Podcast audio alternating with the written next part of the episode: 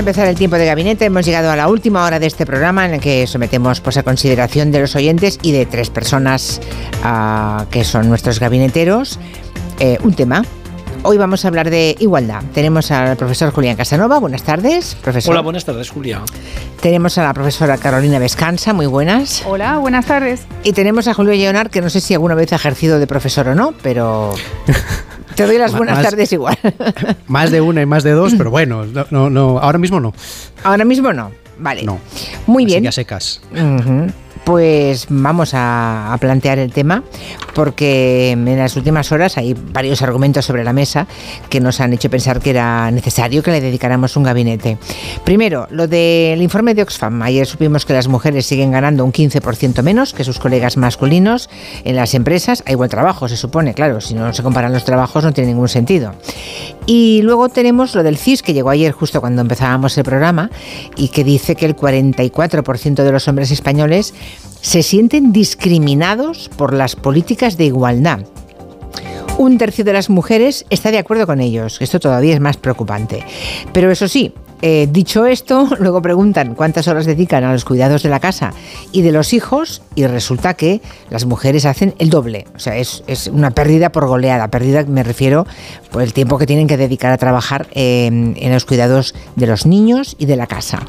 O sea que una cosa parece la realidad y otra la percepción que se tiene de esa realidad, ¿no? Asun Salvador, buenas tardes. Hola Julia, buenas tardes. Cuéntanos Los datos. datos, datos del CIS apuntan que las mujeres dedican tres horas al día día laborable frente a las dos que dedican eh, los hombres a las labores de la casa, seis horas diarias al cuidado de los hijos, mientras que los hombres dedican la mitad, solo tres. Cuando les preguntan sobre el cuidado de personas mayores, disminuyen las diferencias, pero ellas siguen empleando más tiempo, seis horas frente a las cinco que dedican los hombres. Y es compartida la percepción de que ellas cobran peor que ellos en el ámbito laboral y de que tienen menos posibilidades de ascender en el trabajo, según señalan el 68% de las mujeres y la mitad de los hombres. Y pese a todo esto, entre ellos también ha calado ese relato según el cual las políticas de igualdad les discriminan. Lo cree así el 44%. Y de esos, de ellos, de todos ellos, más de la mitad tienen entre 16 y 24 años. O sea, la percepción está especialmente extendida entre los más jóvenes, algo que concuerda también con lo que vienen diciendo los informes de la Fundación FAT Juventud que alertan de que en España está creciendo el sentimiento antifeminista y el discurso negacionista de la violencia de género. La pregunta es, ¿por qué los hombres perciben el feminismo y la defensa de la igualdad como algo que les perjudica? Esencialmente porque supone tener que perder unos privilegios perpetuados por tradición sociocultural, como explica el delegado del Gobierno contra la Violencia de Género, Miguel Lorente. Hablar de igualdad se percibe como un ataque a la tradición, a la costumbre, a la historia, porque ha sido una tradición, una costumbre y una historia levantada sobre la desigualdad. Ahondando en lo que tiene que ver con los estereotipos, el 49,2% de los hombres reconoce que ha escuchado comentarios sexistas por parte de sus amigos y familiares en los últimos 12 meses. Lo mismo responde el 45,6% de las mujeres. Además, el 13,8% de ellas y el 8,1% de ellos aseguran haber presenciado en el último año cómo un hombre acosaba sexualmente a una mujer. Y no obstante, ya al tiempo se evidencian que, se evidencian estos comportamientos, también eh, se da el caso de que el grueso de los hombres se sigue mostrando reacio ante los postulados que defiende el feminismo. Casi la mitad de los encuestados en ese CIS opina que las desigualdades entre hombres y mujeres en nuestro país son pequeñas o muy inexistentes, un negacionismo que preocupa a la ministra de Igualdad, Ana Redondo, a la que esta mañana han preguntado por todos estos datos nuestros compañeros de la Sexta. Yo creo que llevamos eh, unos años eh, de movimientos negacionistas que, eh, bueno, impiden tener esta concepción de la igualdad, que impiden tener esta concepción del feminismo y que además en redes sociales se están moviendo de una forma, yo creo que eh, muy agresiva y eh, con un movimiento político detrás que nos hace sospechar que en buena medida esas formas de entender el feminismo están detrás de lo que es esta encuesta. Y un último dato de, un dato de la encuesta que da cuenta de que persiste cierta masculinidad rancia. La mitad de los hombres cree que los piropos son agradables. El 60% de las mujeres considera que no. Bueno, pues el tema está planteado. Voy a darle la palabra primero hoy a Carolina Vescansa. La pregunta es, eh, ¿por qué mm, consideran la pérdida de privilegios como un ataque algunos? ¿Y por qué lo que parece justo y ecuánime a cuatro de cada diez les parece una amenaza. Cuando se produce un cambio social, del tipo que sea, eh, siempre hay gente que sale ganando y gente que sale perdiendo. El avance del feminismo implica que las mujeres ganan derechos y que los hombres pierden privilegios. Por tanto, eh, cualquier movimiento de avance progresivo implica un movimiento siempre reaccionario, reaccionario en defensa de los privilegios anteriores.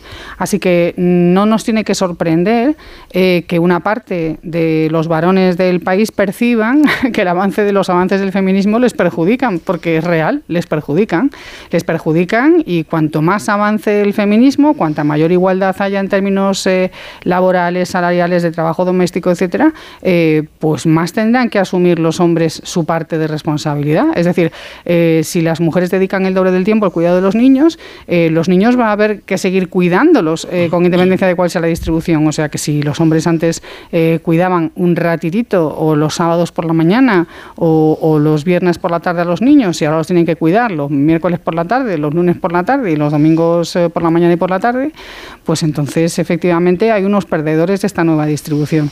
Está bien lo de hablar de derechos y privilegios. O sea, eh, digamos, el avance de los derechos supone em, que van en retroceso los privilegios, pero no otros derechos, que es lo que algunos parece que están diciendo cuando hablan de discriminación. ¿eh? Eh, es un poco. Vale, ah, Julio. Que efectivamente, ese matiz me parece súper importante en, la visión que, se tiene de, de, este tema. Porque este 40% que se siente discriminado, habría que preguntarle en realidad cuál es el derecho que ellos han dejado de tener. Decir, ¿qué derecho se ha perdido porque haya mujeres que sí que pueden ejercerlos? Porque cuando hablamos de, la igualdad, aunque sobre el papel está muy bien, em, en la realidad, a la hora de tener que ejercerlo, no nos encontramos en, esa, en esa situación. Es decir, sobre el papel hay eh, más igualdad de la que había, efectivamente, hace 10 años o de la que había hace 15 o de la que hace 40, pero a la hora de tener que ejercerse muchas veces esos eh, derechos, nos encontramos con que en el ámbito laboral, jefes eh, superiores directos, a la hora de tener que pedirse una baja o una ausencia para cuidar a un menor que se te ha puesto enfermo, que no puede ir al cole, eh, o a tener que justificar ciertas cosas, siempre hay mucha más presión hacia la mujer que hacia el hombre. Y son mayoritariamente las mujeres las que se piden ese tipo de ausencias para cuidar eh, a, los niños. Se hablaba antes en los datos que salían no solo el tema de cuidados de niños, sino el tema de cuidados en general, que hay ahí una, un, desajuste bastante, bastante importante. Y yo creo que ahí el, principal problema es una disonancia cognitiva. Es decir, hay un problema en el que lo que durante muchísimos años ha sido un privilegio como tal, que solo podía ser ejercido por parte de un varón, blanco, heterosexual en nuestro país y tal, ahora em, eh, se, reclama para ser ejercido también por parte de las mujeres, por parte de esa otra parte que eh, continuamente ha sido apartada de, estos derechos. Y claro, mm, esa gente dice, no, no, pues que yo tengo derecho, no, no, señor, usted estaba ejerciendo un privilegio. Y el privilegio es que usted solo, en su coto privado, disfruta de una serie de beneficios, pero los demás no. Entonces, acabar con estos privilegios es una tarea de todos.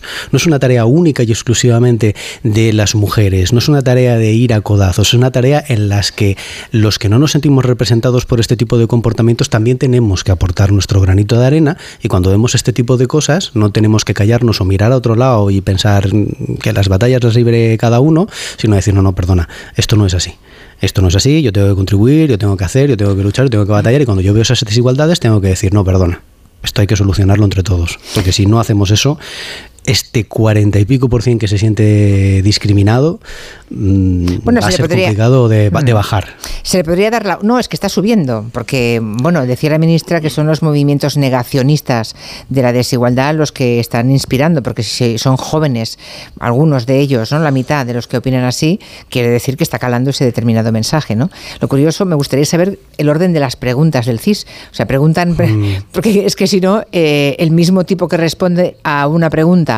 de ¿se siente usted discriminado? Sí. Y luego le pregunta, ¿y cuántas horas dedica usted a sus hijos? Y dice, tres, y mi mujer seis.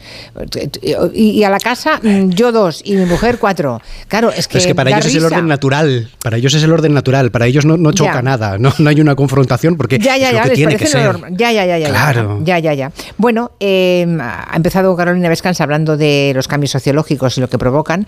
Habrá que todos esos, cambios se hunden en la, en la, historia y seguro que ahí Julián Casanova puede aportar, em, pues eso, eh, por, por qué algunos consideran la pérdida de privilegios, que no de derechos, de privilegios, como un ataque, una amenaza.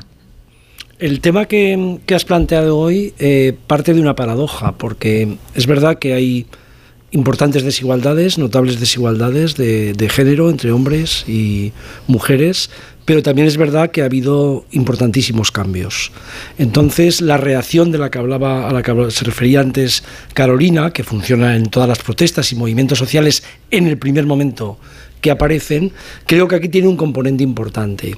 La, igualdad que se discute ya no es solo la del trabajo o derechos ya conseguidos, sino que va a la profundidad. Es decir, yo creo que, que lo que ha pasado en los últimos años es que ya no se trata de votar, ya no se trata solo de cuotas, ya no se trata solo de eh, saber que en el trabajo se está discriminado y se gana menos, que es muy importante, sino que hay una, una cosa que ha impregnado a una parte importante de la sociedad, por supuesto no tanto a hombres, pero sí a mujeres, donde la verdadera igualdad empieza por cosas básicas que vienen del hogar, por cosas básicas que vienen de la educación, por cosas básicas que es que no, tienes por qué contar un chiste soez machista eh, cuando te dé la gana.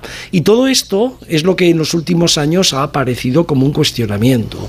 ¿no? Yo hace, mucho, hace mucho tiempo que, vi que en la historia una cosa es defender el derecho al voto de la mujer, ¿no? que al final acabaron haciéndolos muchos hombres, y otra cosa es el discurso eh, por el cual el hombre no entraba nunca en las tareas domésticas, no entraba nunca en la igualdad que parte de, de la casa. Y eso me parece un, tema importantísimo. Y ahí los políticos, los políticos, tú ves a políticos que fueron socialistas, pues, todos podemos pensar, por ejemplo, el día que Guerra dijo lo que dijo de Yolanda Díaz, que eh, fueron socialistas que evidentemente nunca cuestionarían la igualdad de la mujer formal, el voto, pero sin embargo, pues eh, tienen problemas en que toda esa igualdad llegue permee, impregne a eh, el hogar, a las actitudes cotidianas.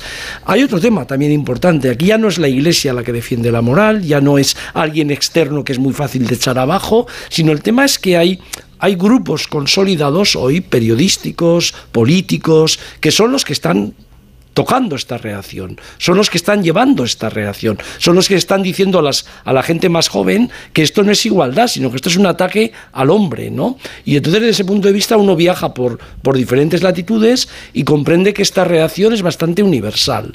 Es una reacción que no solo está llevando la ultraderecha, sino grupos ultrarreligiosos donde los hay, no solo está llevando la ultraderecha eh, em, política, sino también la ultraderecha mediática, y viene a decir, y acabo, tres cosas. Una, que sí, comprendemos la igualdad, ¿quién va a discutir que los hombres y las mujeres voten igual? ¿Quién va a discutir que los negros puedan votar? No comprendemos, sin embargo, esa igualdad más profunda que eh, va hacia otras eh, cuestiones. ¿no? Yo me río muchas veces porque, lo, confieso, a lo mejor a mediodía estoy cocinando y estoy escuchando la, radio, ¿no? Y, y, entonces escucho muchas veces este discurso político de le tiendo la mano, casi siempre son hombres, ¿no? Le tiendo la mano, yo le tiendo a usted la mano, y yo siempre digo, lo que debería atender usted es la ropa, que a lo mejor no ha atendido nunca. A lo mejor no ha atendido nunca.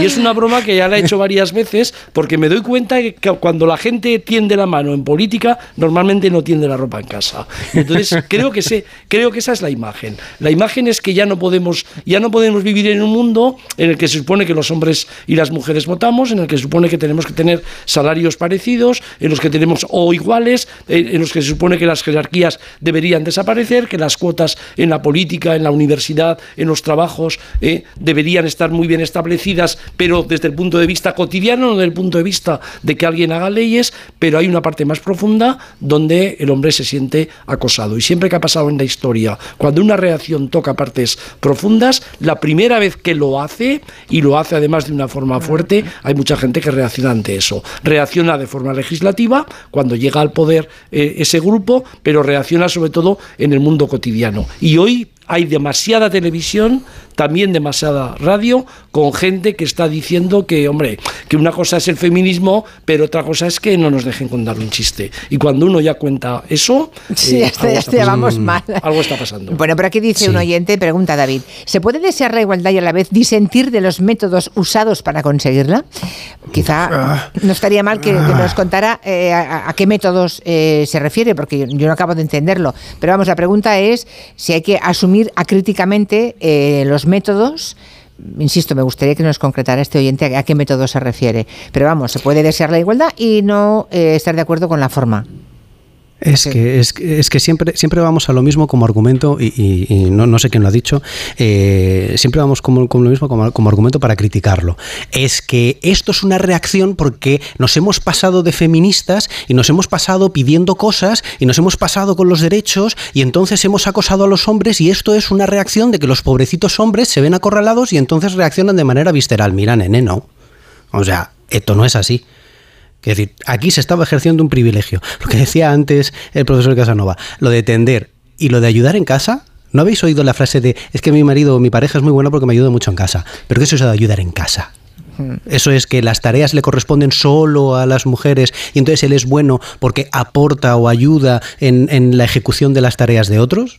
Esto no funciona así, la crianza no funciona así, el estar en casa, los cuidados hacia los mayores o hacia los, o hacia los que están más hacia abajo. Es decir, aquí hay un, proyecto eh, común, te cases, te emparejes o hagas lo que sea, pero también dentro de, por ejemplo, las propias oficinas, eh, en las empresas, mm, lo que comentamos antes del tema de las bajas, lo que comentamos muchas veces eh, yo estoy harto aquí en Galicia de hablar del tema muchas amigas de, mi mujer, muchas amigas mías, eh, de la diferencia entre cómo los médicos nos tratan a los hombres cuando vamos a consulta y cómo se trata muchas veces a las mujeres. Es decir, ahí también hay eh, machismo. Mm, cuando se trata de una cosa que tiene que ver con, la regla, con la menstruación, mm, se pasa muchas veces por encima sin prestarle la atención correspondiente con el tema de las vacunas, con el tema de las migrañas, eh, con, con 50.000 cosas que, bueno, si fuéramos hombres los que sufriéramos muchas de las cosas que sufren mujeres, estoy seguro de que habría un medicamento o un tratamiento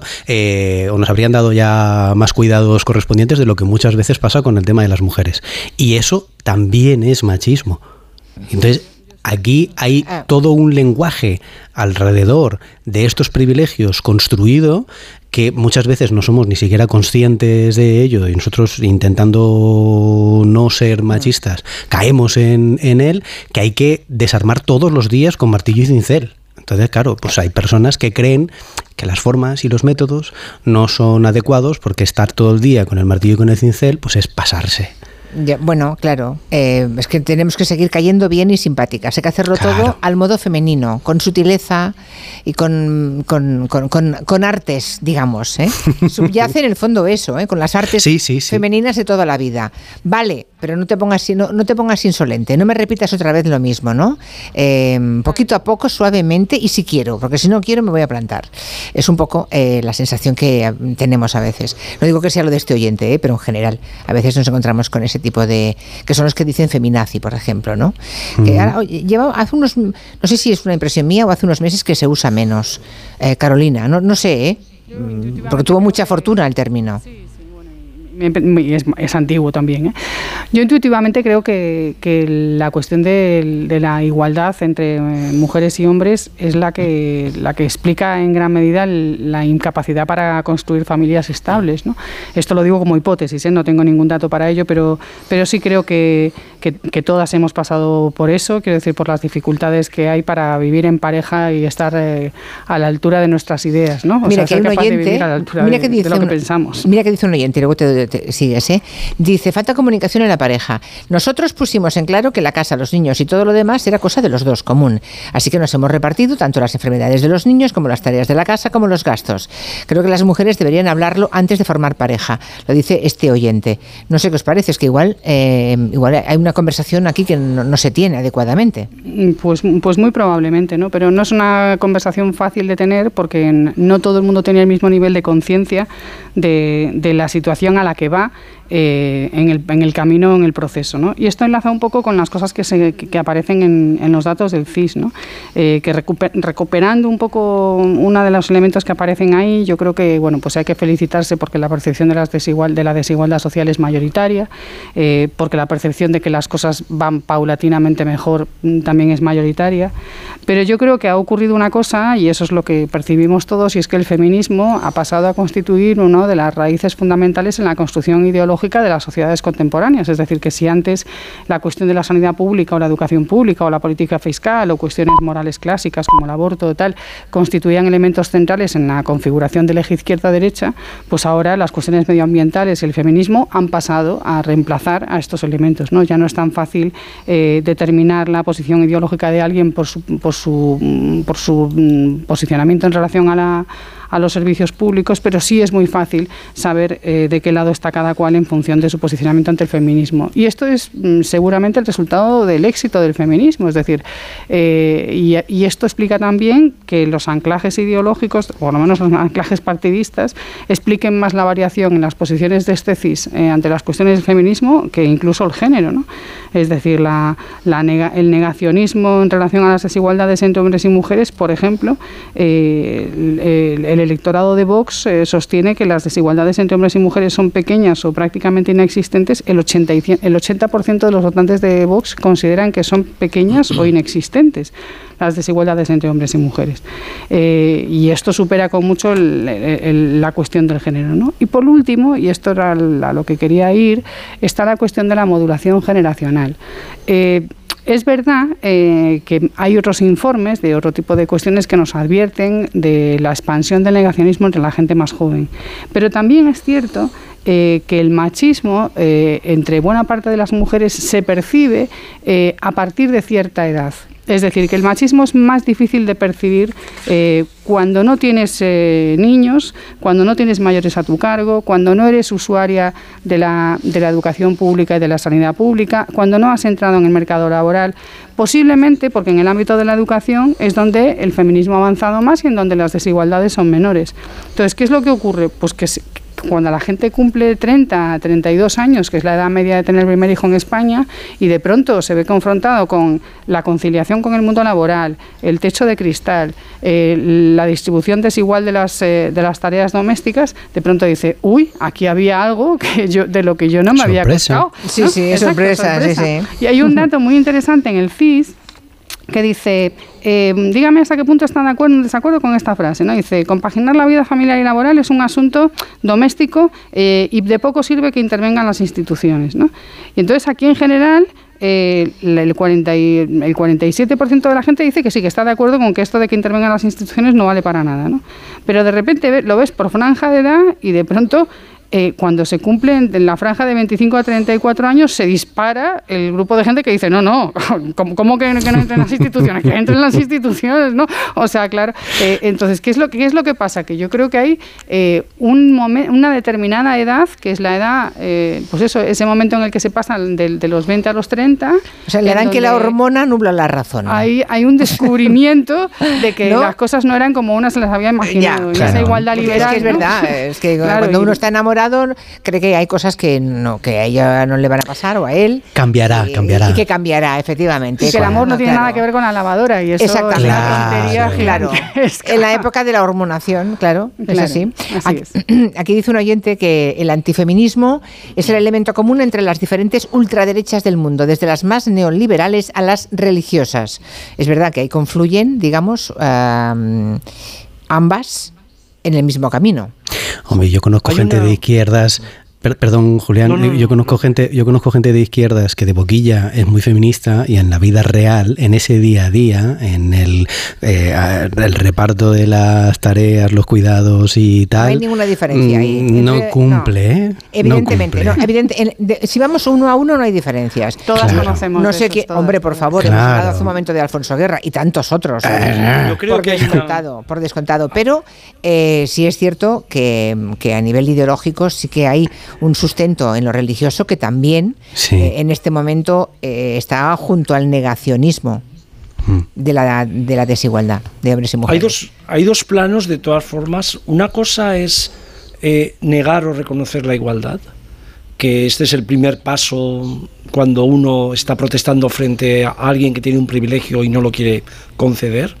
Y otro paso que es más difícil, porque ya es cultural, es que tú reconozcas que no debería haber esas distancias o esas diferencias. Y me explico, hay mucha gente que ya no es que no crea en la igualdad, sino que cree que la mujer y el hombre tienen que estar en sitios diferentes, en el trabajo, en el poder, en la vida, en la cama, en muchísimos aspectos. Así que me parece que hay una parte cultural, que es la que yo decía antes, que impregna, que es muchísimo más complicada. Mira, yo propongo, propongo un juego siempre a, estudiantes de, Erasmus que vienen a estudiar la España del siglo XX.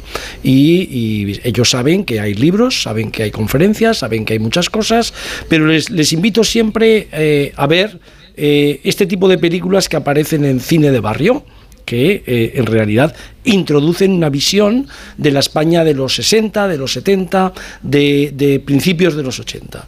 Y hay una diferencia entre, entre el cine de los años 60, donde estaba clarísimo que el feminismo y el franquismo estaban eh, mm, opuestos y que no había ese tipo de, discurso, o el tipo de las películas últimas en las que ya se sienten acosados por personas que pueden hablar de homosexualidad, y entonces el discurso se vuelve más rancio, el discurso se vuelve más cultural el discurso se vuelve más reaccionario y el discurso se vuelve más profundo. Y yo creo que hoy, en estos momentos, la posición de Vox y de grupos de ultraderecha o de grupos ultraevangélicos allá donde los hay, o de grupos, como decía antes, mediáticos importantes, la cuestión ya no está tanto, insisto en esto, no está tanto en que nieguen la posibilidad de una igualdad en el trabajo, de una igualdad en el, en, en el voto, de determinadas igualdades formales, que puede haber, como en que atacan privilegios que ellos, que les afecta su modo de vida. Su modo de vida es cómo vas a salvar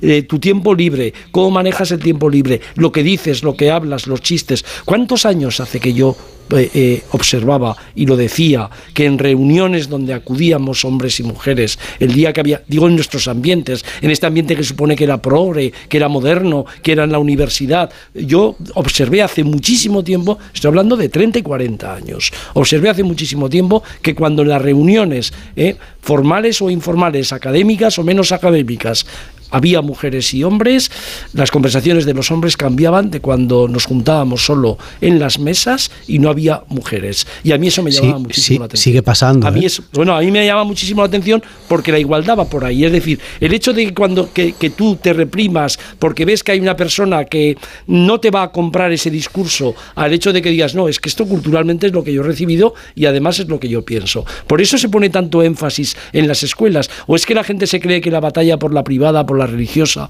por la pública en las escuelas es solo una batalla ideológica, política, de las ideas en abstracto, de las ideas de la izquierda a la derecha. No, es una batalla cultural que tiene que ver cómo educas, cómo orientas y eso afecta desde el porno a la prostitución, a la vida cotidiana, a cómo tratas a la, otra persona cuando tienes 13 o 14 años en el instituto, a cómo se comporta el profesor con todo eso. Es decir, este es, este es el tema que, que duele. Este Entonces, Cuando alguien subierte, subierte esa parte profunda del orden pero, en este, caso ya no estamos hablando de negacionistas de la desigualdad, sino de gente que en la desigualdad se encuentran cómodos y creen que es el modelo del pasado al que hay que volver.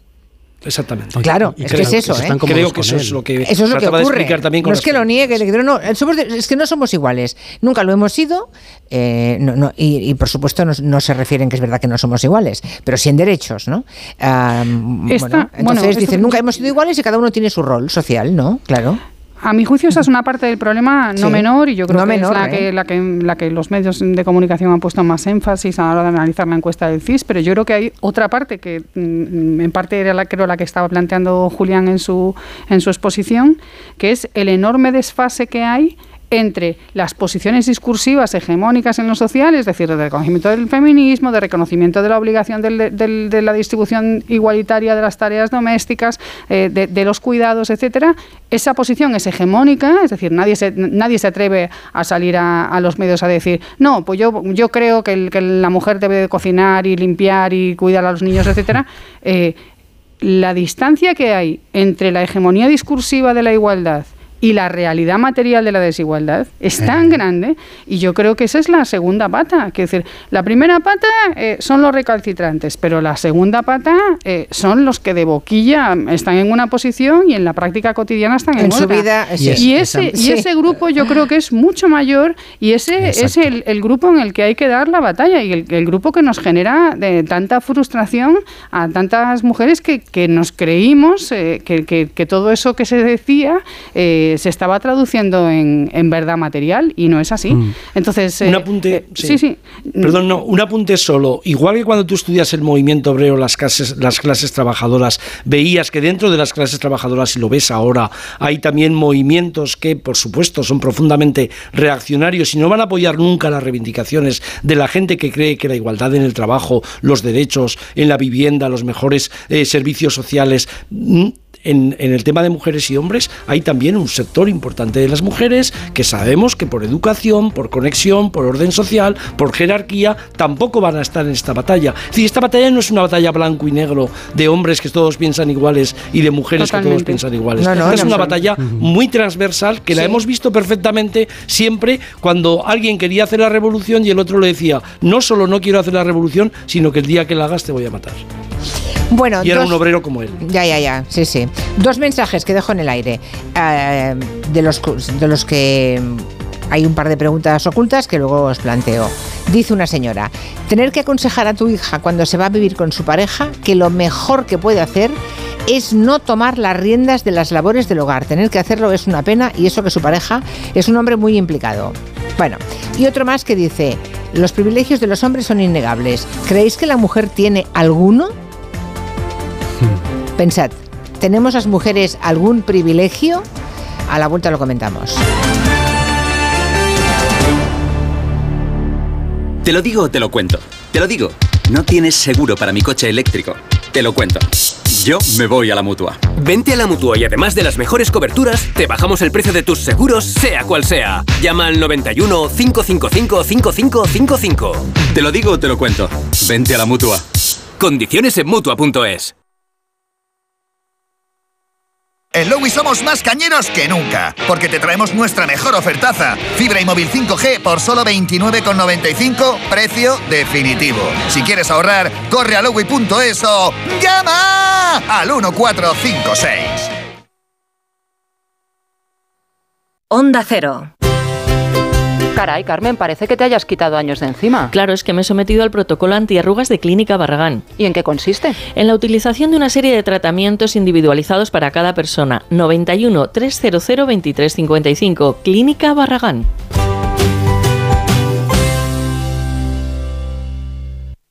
Un día descubres que tienes humedades en techos, paredes, están por todas partes. ¿Qué puedes hacer? Llama a Murprotec. Llama, al 930 1130 o entra en murprotec.es. Si con las humedades te las tienes que ver, ¿qué puedes hacer? Llama a Murprotec. 930 1130. Murprotec. Cuidando tu hogar, cuidamos de ti. Te compra tu coche, te compra tu carro, te compra tu buga. Te compra tu furgo, te compra tu moto, te compra tu auto, caravan. ¿Te han hecho una oferta? Te la mejoramos. Has oído bien. Mejor precio garantizado y compromiso de pago en 24 horas. Ven a vernos. Compramos tu Rolex de acero de los años 70 y 80. Especialistas en Rolex desde hace 30 años. Compramos tu Rolex de acero de los años 70 y 80. Pagamos el mejor precio. Compramos tu Rolex de acero de los años 70 y 80. 915346706. Plaza San Juan de la Cruz 9. 915346706. No lo olvides. Compramos tu Rolex de acero de los años 70 y 80. En la ganadería Organic producimos la mejor carne del mundo. Hacemos cría ecológica de las razas Angus y Wayu, 100% sostenible. Nuestra carne es deliciosa y saludable, extremadamente tierna y jugosa. Va del campo a tu casa, sin intermediarios, a un precio justo. Si pruebas Organic, solo comerás Organic. Nosotros te la llevamos gratis a tu casa. Haz tu pedido en el 910-2010, 910-2010 o carneorganic.com. Organic, la mejor carne del mundo. Mucha gente medita para dormir. A otros les recomiendan leer para conciliar el sueño. Nosotros queremos ser sinceros contigo. Si lo que quieres es dormir, escuchar Radio Estadio Noche no ayuda. ¿Qué le vamos a hacer? Es imposible pegar ojo, porque es imposible despegar la oreja. Disfruta sin descanso de la mejor actualidad deportiva y los debates más encendidos con Rocío Martínez y Edu Pidal. Cada noche a las once y media y siempre que quieras en la web y en la app. Onda Cero, tu radio.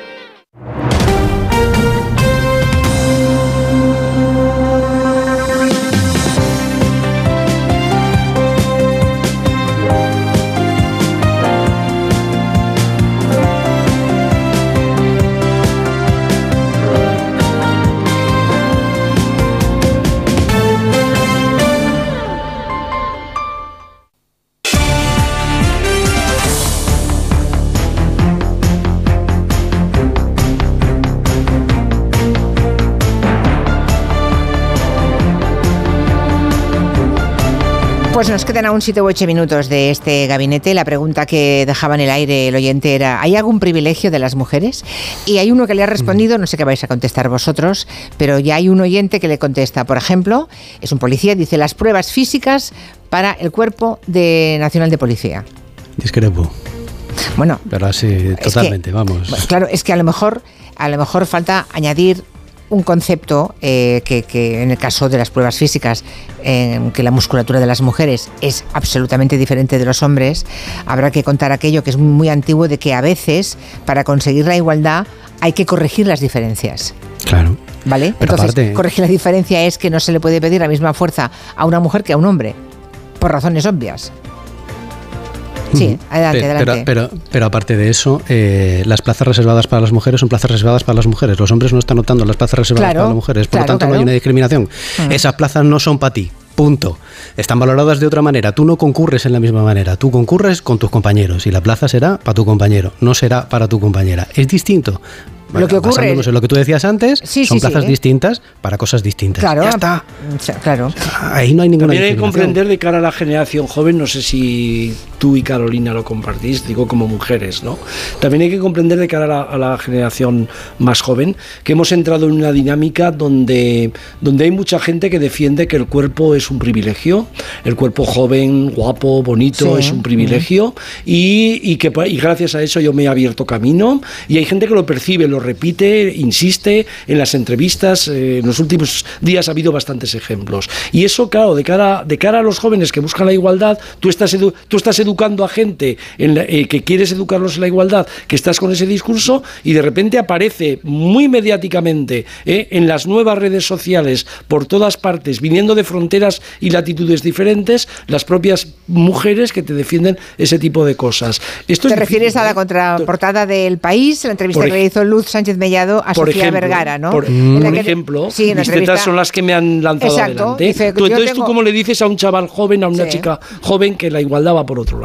¿No? Entonces, creo que ese tipo de discursos, que además, además lo llevas a la prensa, lo llevas a los medios de comunicación, lo sacas, se repite, tiene un eco impresionante, tiene un impacto impresionante. Bueno, pues esto es difícil. Lo, lo de, lo de siempre, que, que el enseñante, el enseñante siempre ha visto cuando enseñas que el tema no es, son las cosas básicas que están, el tema es esa lluvia fina que impregna todo, todo de forma diferente a lo que tú estás observando. Un mensaje- discurso que tú estás dando. Un mensaje de un oyente y doy la palabra a Carolina. Ahora veo que las chicas españolas de treinta y tantos años no quieren tener hijos. Y efectivamente, porque ven lo que las espera, porque no quieren caer en la misma, en el mismo fallo que sus madres o sus abuelas. Y me parece muy bien, porque las chicas en España están bien mentalizadas de que quieren hacer una vida tener su dinero, tener su ocio y no verse implicadas en nada en lo que no se impliquen los hombres. Y además, yo trabajo con hombres, estoy siempre con ellos y me doy cuenta perfectamente de todos los privilegios que han tenido y de todo lo que nosotras mm, tenemos que luchar y que tenemos que porfiar y ganarnos nuestro terreno y ganarnos nuestra, nuestra posición en el mundo y en el trabajo también. Interesante el punto de vista de esta oyente y que, además nos remite al asunto de la bajísima natalidad que tenemos eh, en Occidente y en España en particular. ¿no? Eh, está claro que en esa, en esa decisión de no tener hijos las mujeres tienen opinión importante, desde luego. Sí, es una, es una decisión que en España hace que la media de, edad para el primer hijo entre las mujeres está en 32,6 años. Es una de las edades más, más elevadas de, del mundo eh, como de inicio y que tiene que ver con la condición de mujer, con la desigualdad, por supuesto, pero también con la precariedad laboral, el problema de la vivienda, en fin, con las cosas que obviamente eh, ya sabemos. ¿no? Yo me he quedado pensando en esta pregunta sobre si tenemos algún privilegio y la verdad es que creo que desde el punto de vista eh, social y material, yo creo que ninguno. Eh, pero desde el punto de vista biológico, yo siempre he sentido que, que poder ser madre y gestar eh, es un privilegio de la naturaleza que, que bueno, pues que, pues que, que, tenemos y que disfrutamos y que, y que no sé, que, es, que, no es, que no es comparable a ninguna otra cosa. ¿no? Mm. Eh, no sé si, obviamente no todo el mundo, no todas las mujeres lo han vivido así ni lo viven así, pero, pero si yo tuviera que, que plantear algún privilegio por ser mujer, desde luego sería, sería este. ¿no? no creo que desde el punto de vista social, ni histórico, ni, ni, en, ni en el pasado, ni en el presente, eh, disfrutemos de ningún privilegio, lamentablemente, o afortunadamente, no sé. ¿Alguna cosa más? Caballeros, aquí hay uno, ah, veo, que hay una pregunta, ah, que ahora la plantea abiertamente un oyente, pero que no es el primero, eh, ni el segundo que la ha planteado. Eh, dice que, que por qué entonces la izquierda globalista, Em, como si la derecha no fuera globalista, ¿verdad? Como si, como si el capitalismo no fuera globalista. exacto, es que es el, el, capitalismo es lo que es más globalista, ¿verdad? Es, obvio. de la globalización. Exacto, es la esencia misma. Bueno, uh, pues dice, ¿por qué desde la izquierda eh, se protege, se cuida y se promociona el Islam? En temas religiosos, el Islam. Pero, esto eh, viene en los programas de los partidos políticos de izquierdas. Eh, voy a promocionar el Islam por encima de tal. Yo no sé, la, izquierda por, definición es laica. Entonces yo esto de promocionar el, el, Islam me lo tienen que volver a explicar porque te juro que cuando mm, bajamos a este nivel yo ya me pierdo. Ya, ya. Se me queda la boca abierta y no sé, no, no sé, lo que, dicen es, lo que dicen es el trato que da el Islam en general a las mujeres o el islamismo más radical, y no solamente el más radical, el trato que reciben las mujeres como ciudadanas, no sé si de segunda o de tercera, ah, de alguna forma lo que veo es que hay algunas personas que entienden que desde la izquierda se le aplica una indulgencia o una tolerancia que no aplicamos aquí, a lo, nuestro, digamos. Bueno, yo si, vamos al nivel cuñado, entonces vamos a lo, vamos a lo del opio del pueblo y, acabamos ya con todo y se acabó, vamos. Eh, yo creo que, que, si las izquierdas eh, se han caracterizado por algo es precisamente por, por intentar apartar el pensamiento religioso del ámbito de la política en todos los ámbitos institucionales. Y una cosa que pues ahí tenemos una cosa interesante que antes eh, no funcionaba tanto en las sociedades europeas blancas es que una parte de, los retos que tiene la igualdad eh, los ha introducido la diversificación a través de la inmigración, a través de, culturas diferentes en las sociedades. Han introducido retos que antes no habían, porque efectivamente ahora hay una desigualdad entre hombres y mujeres, pero la desigualdad es mayor en la gente que viene de otras culturas, de otros países y emigra. Y esto es nuevo y es un reto es un reto para la izquierda. no, estoy, no estoy contestando la pregunta, ¿eh? es un reto, es un reto para la gente que defiende la igualdad, porque siempre encuentra un voto que además es muy amplio en esos países de defensa del territorio, del, del hombre y de la mujer del territorio frente al que viene de fuera. Es decir, que todo se ha vuelto más complicado, no es que se haya ah. globalizado, se ha vuelto más complicado porque, por una parte, afortunadamente, estamos construyendo sociedades más plurales y, por otra parte, desgraciadamente, las sociedades más plurales llevan reacción por parte de mucha gente que no es solo una reacción política, sino que se puede convertir en reacciones armadas. Bueno, porque además, eh, para esas personas, la situación cómo tratan a, a las mujeres, cómo se tienen que vestir para estar en público. Estamos aquí en la Rambla de Barcelona y lo vemos. Eh, yo cada día me cruzo con algunas mujeres completamente tapadas, eh, casi casi con burka, ¿no? La seña de identidad de su ah, la, la seña de identidad de la que intentan hacer gala en público se basa en la opresión de las mujeres y en ocultarlas bajo cárceles de tela. Eso es una evidencia. Este, Y es el, este es el reto, ¿no? Eh, el reto es eso, el no reto es religioso, no es Bueno, eso lo religioso. pasó la sociedad francesa, la Claro, sociedad más algún- laica desde el punto de vista histórico Sí. y ha tenido unos problemas con esto en la escuela, Claro, en Ya, el ya, mundo, en- claro. eh, enorme, Es que hay que- cosa que hay que nosotros mirar eso estamos en la primera generación de eso. Sí. Claro. ¿Cómo serán las familias sin desigualdad entre hombres y mujeres? Esa es la pregunta ¿eh? y ese es el Hmm. reto a construir, yo creo. Sí, pero que a nuestro lado pasean esas mujeres tapadas por completo, Claro, Carolina. Claro, así es. Eh, así ¿Entiendes? es. Y que van tapadas por completo, no por ninguna cuestión religiosa. Lo de menos es el Islam ahí, no es religión, Claro. es la manera de marcar la diferencia. Es el Nosotras claro. las tratamos así porque somos diferentes a vosotros. Y yo con eso tengo que decir que no soy nada indulgente, ni nada tolerante. Nada. Otra cosa Es que no se puede serlo. Otra cosa es que no sé qué, cuál es la política que debe desarrollarse para mm, cambiar a esas personas, pero desde luego tolerante no lo soy. No lo soy. Lo que pasa es que me lo tengo que comer con patatas de momento, a día de hoy. Hay que verlo todos los días en la calle. Bueno, pues ahí lo dejamos. Este es otro debate para otro día. En todo caso, gracias a los tres y hasta mañana. Adiós, tardes. adiós. Chao. adiós.